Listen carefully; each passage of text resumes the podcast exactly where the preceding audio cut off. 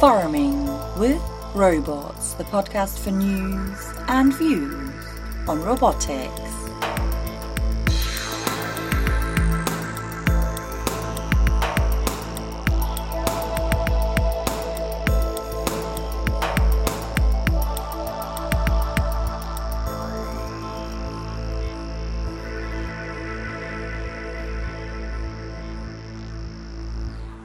Welcome to episode 155 of the Robots Podcast.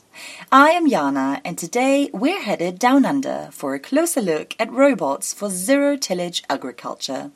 But first, as always, here's Christine with the news. Thank you, Jana. Have you ever wished to attend a conference that was too far away, expensive, or sold out? Whether you're a penniless researcher, interested youth, or anyone else, your wish may be granted. The People's Bot is a project by Chelsea Barabas and Nathan Matias from MIT's Center for Civic Media that uses telepresence robots.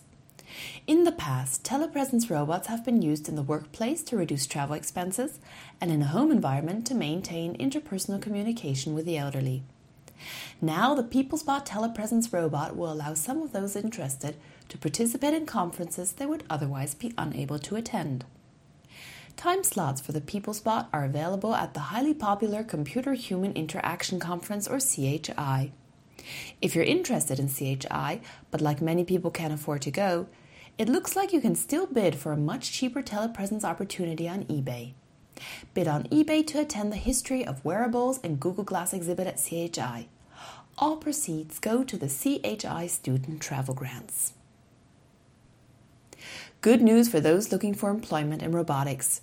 RoboJobs has just launched their beta site. Unlike other job hunting sites, RoboJobs is a new dedicated jobs board for the global robotics community that connects both seasoned robotics experts and recent top graduates with entrepreneurs and established businesses seeking the brightest minds to fill their ranks. Also, RoboJobs is in collaboration with Silicon Valley Robotics in an effort to provide visibility to the top jobs in robotics. Roboticists can post their resumes and view ads for free. Prospective employers can publish job postings at competitive rates and at the same time know that the dollars they are spending will help support RoboHub's nonprofit efforts to bring you the latest in robotics news. For more information on robotic conferences and job opportunities, visit robohub.org.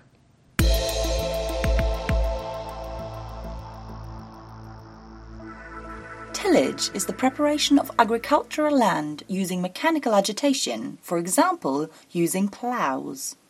No tillage or zero tillage farming, in contrast, is a way to grow crops without disturbing the soil. Zero tillage farming has many advantages over using tillage, including avoidance of soil erosion and an increase in soil fertility. However, without tilling, there is one major problem, and that's weeds. These have to be removed by farmers, a time consuming and tedious effort.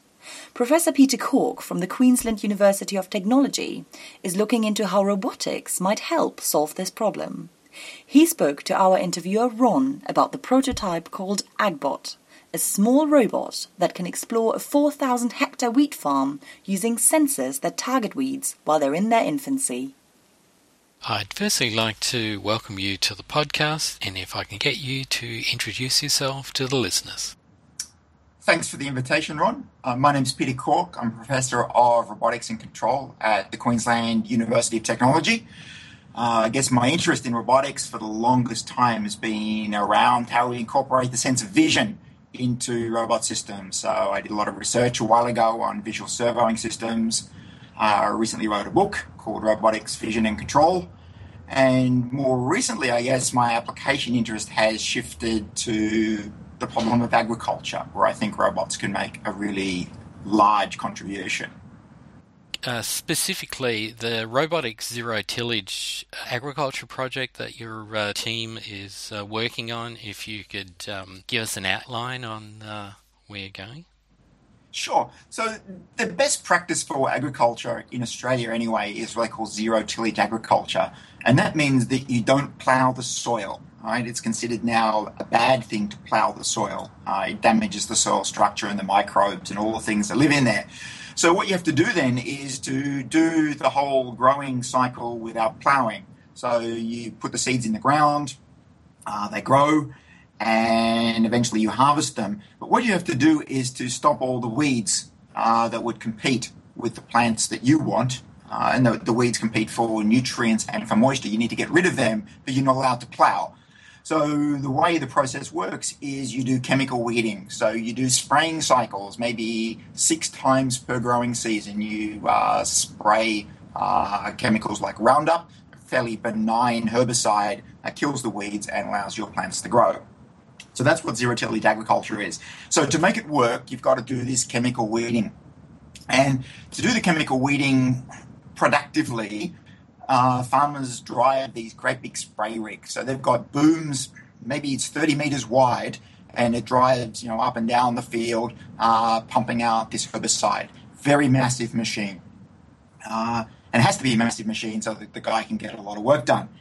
So one of the problems with a really massive machine is it's very heavy. Uh, and what that tends to do is to crush the soil where the machine's driving uh, and damage that soil. In fact, sort of it's counterproductive in some ways. Another problem is that you want to take this big spraying rig out after it's rained because that's when all the weeds come up. And then a really big, heavy machine is very likely to get bogged and not be able to drive. Very practical problem, but a real one. Another problem is these machines are massively expensive. They could be half a million dollars easily. Uh, another problem is that if the machine breaks in any way, it's a big, complex machine. If it breaks, then the farmer's got no spraying capacity at all. So we looked at this problem and said, why is the machine so big? All these problems come from the machine being big.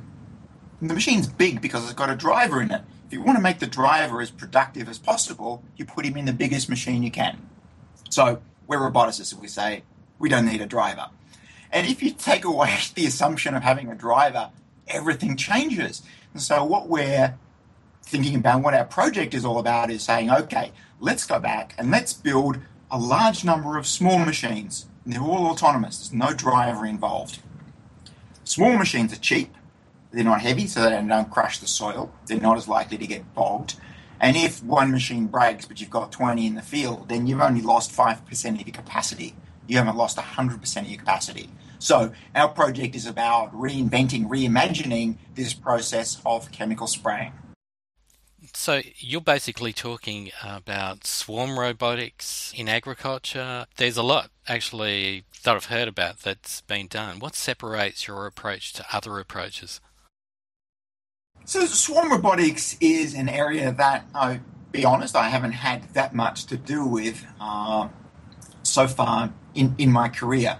I think it's probably a fairly elementary example of swarm robotics. We don't need the robots to communicate that much. Uh, if they're operating in a, in a field where there's crop planted, the robots are a bit constrained in where they can go. They really should be driving up and down the rows of crop, not driving sideways across it. That would be a bad thing to do. So really what we need to do is say, okay, we've got this paddock, it's got uh, this boundary, and we're going to put N robots into that field. Then we need to do a partitioning uh, of the field so that the N robots can really operate quite independently. So we're not talking about robots which are closely communicating with one another, knowing where each other are.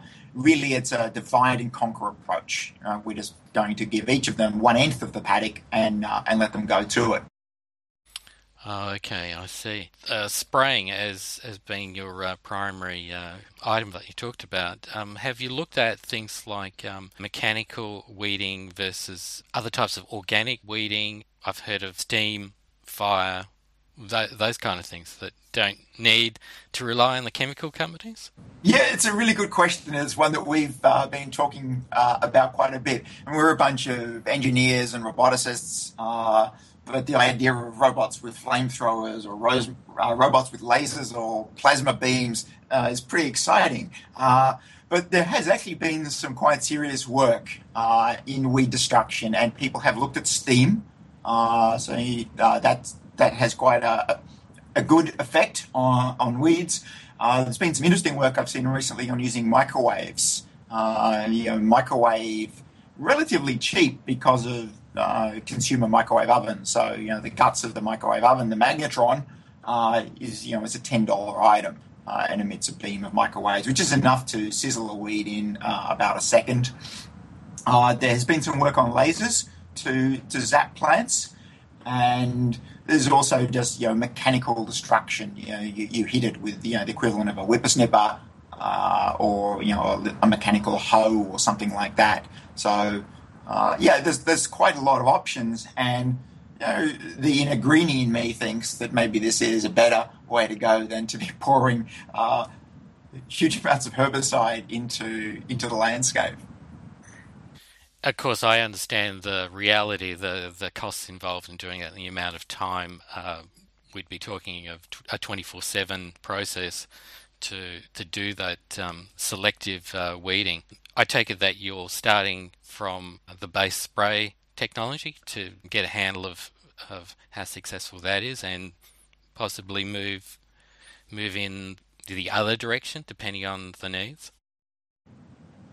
Sure. So we, we've started basically by building a small version of what our uh, our partner has now. So we're working with a, a wheat farmer uh, who's based in in further, further north in Queensland than, than we are, near a place called Emerald. And so yeah, we've got a, a vehicle. It's a, a, John Deere Gator. It's a small uh, electric runabout vehicle. You often see them in you know, parks and gardens uh, used to, to carry material around. So we've got one of those. We turned it into a robot we fitted a spray tank. We fitted little little booms to it. You know, it goes not doesn't go that quickly. Maybe sort of five kilometers an hour or something like that. Its boom's only five meters wide, so it's about one twentieth as productive as the full uh, blown spray rig that the farmer has. Uh, and so, yeah, we need to put 20 of them into a, into a field to do the same work as, as the big machine does. Uh, so I'm not sure I answered your question, Ron. oh, that's okay. That's that's fine. Have you also considered things like selective spraying, where possibly send in a drone, identify the spatial area, identify the type of weed, and selectively deal with that particular weed? Absolutely. Uh, we've done a little bit of work with drones to do surveys of the paddock to work out whereabouts there are infestations of weeds. And the other thing, uh, the other aspect of selectivity is the robot itself as it's moving along and it's got a bunch of spray nozzles. There's no point pouring spray out all the time. So uh, there is actually already some off the shelf technology that does this that uh, recognize the difference between a plant and bare ground, and it will only uh, turn, activate the nozzle when there's greenery there, not when there's bare ground. Another interesting aspect and complexity in the whole thing is now that farmers have been pouring fairly benign herbicide on weeds for a few decades now, the weeds are fighting back. So there's now resistant weeds. There are weeds that are resistant to uh, things like like Roundup, and this is a big problem. Uh, in fact, all around the world, resistant weeds are on the on the rise. Europe, the US, and, and Australia, because any place where herbicides are being used you know, intensively for a long period of time, and this is a really big problem. Uh, we can kill these weeds that are resistant to Roundup by applying more toxic herbicide to them. It's also much, much more expensive. So I think what would be useful in the future is a system that actually goes along, looks at a weed, works out what it is, and figure out what's the least dangerous chemical it can use that will kill that individual plant. Uh, so that's one aspect. But going back to your earlier notion of alternative ways of killing plants. Uh, if we use microwaves or steam or mechanical destruction, I think it will take the plants a long time to evolve uh, any kind of resistance to, to that. So I take it then from that that you could uh, combine a whole bunch of processes depending on on a the history of that particular plot of ground, creating a progressive map of the farm, and then identifying resistant uh, plants, etc.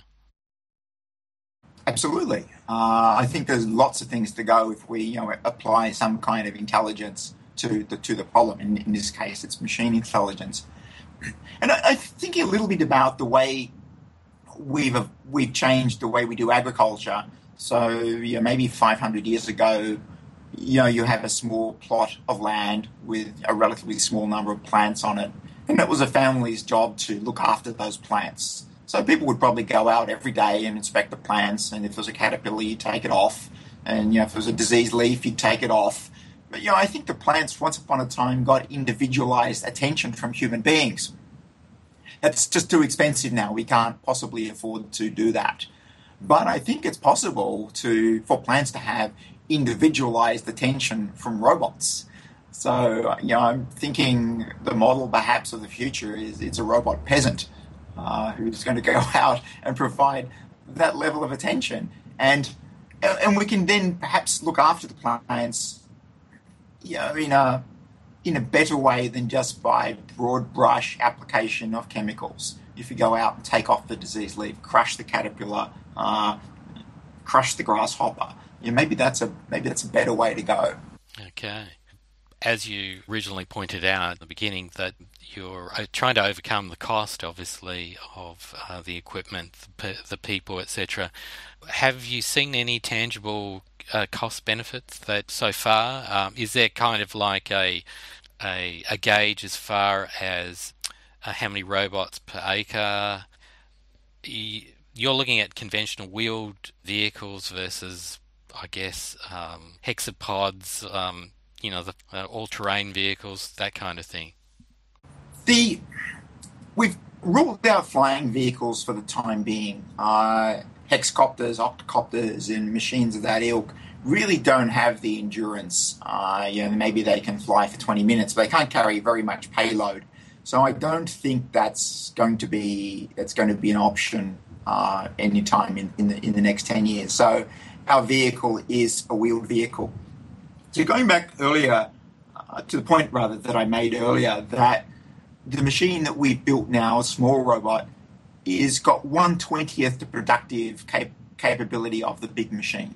Yeah, big machine costs half a million bucks. Our machine can do one twentieth its work. So, all other things being equal, we need to build a machine for one twentieth the cost right? So then you could buy 20 little machines, you could buy one big machine, cost you the same amount of money, will do the same amount of work. I think actually the little machines have got additional merits, but we'll take that out for the time being. So that means we need to build a machine for the order of 25,000 bucks. So that's a sort of a number that's uh, that we're of using internally to try and think about uh, how we'd go about building a machine you know, if it sells for twenty five thousand bucks, clearly you've got to be able to build it. All the components have got to cost a good deal less than that. And our focus has been on the navigation. A lot of these big agricultural machines are guided by real time kinematic GPS, RTK GPS. And those receivers are generally maybe five to five to ten thousand dollars for an RTK GPS receiver. That can tell your vehicle where it is to within a few centimeters.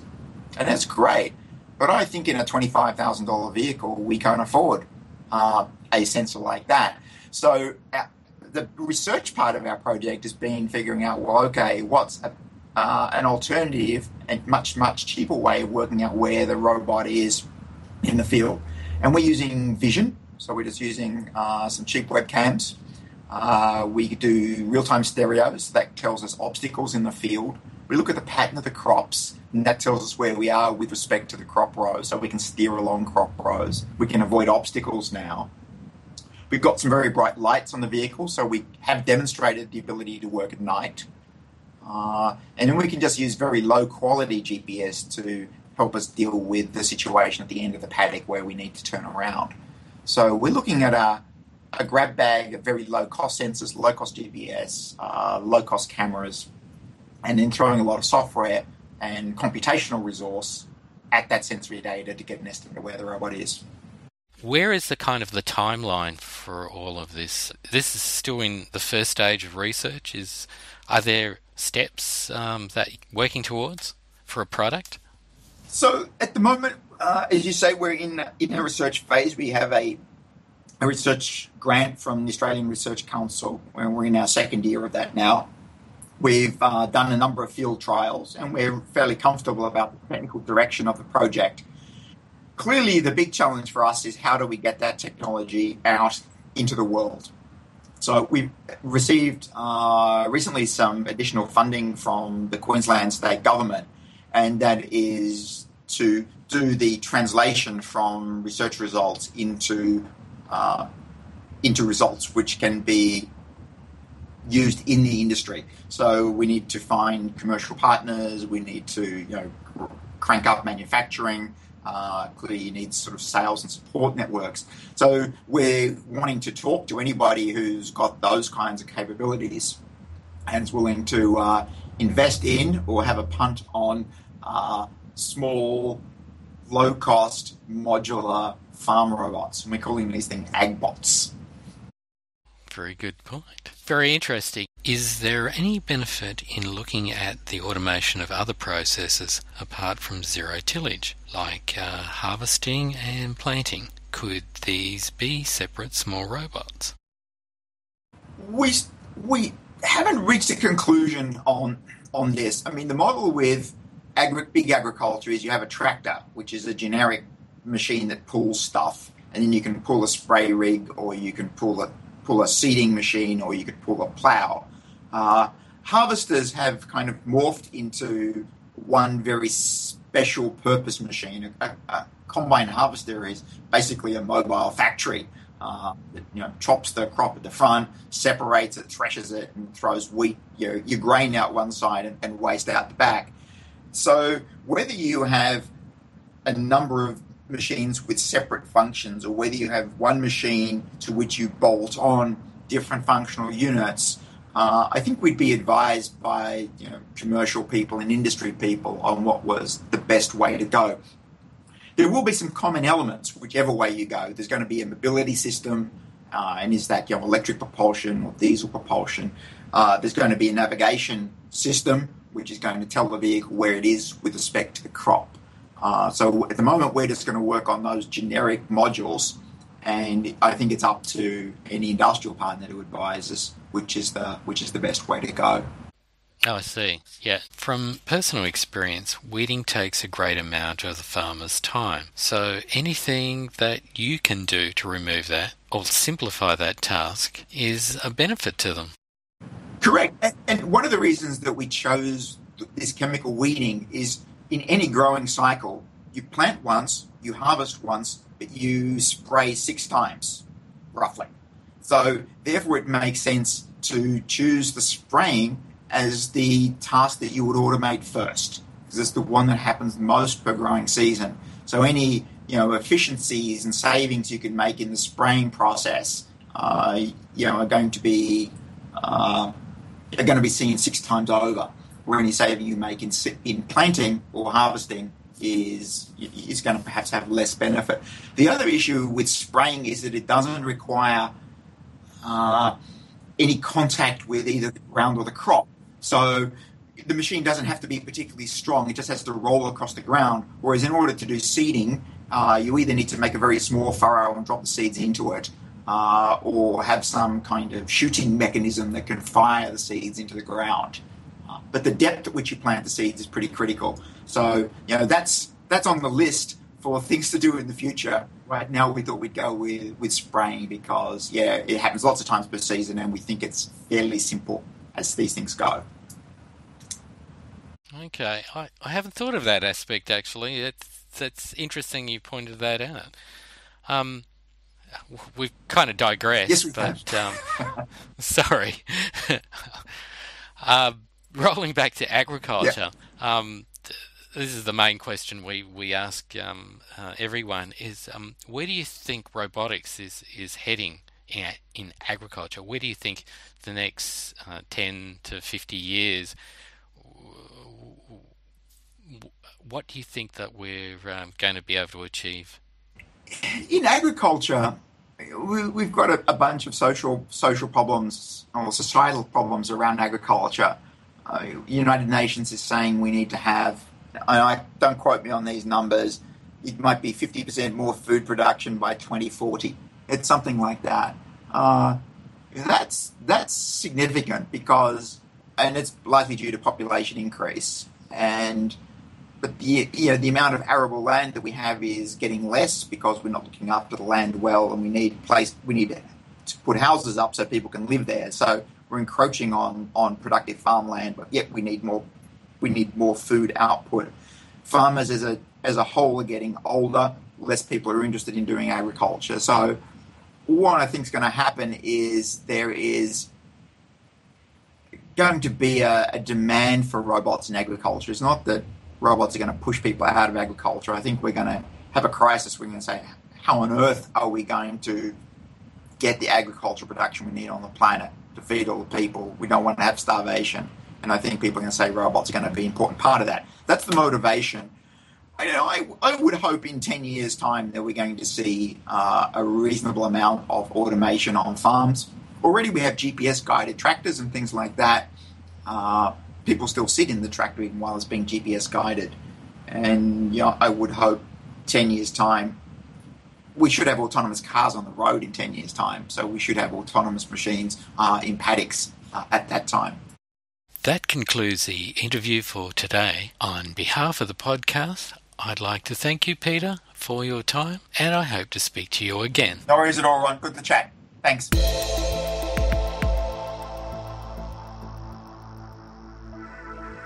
And that's the end of this episode. If you're intrigued about robotics in agriculture, you can find plenty more agriculture relevant podcasts on our website at robotspodcast.com. We'll be back in two weeks' time. Until then, goodbye.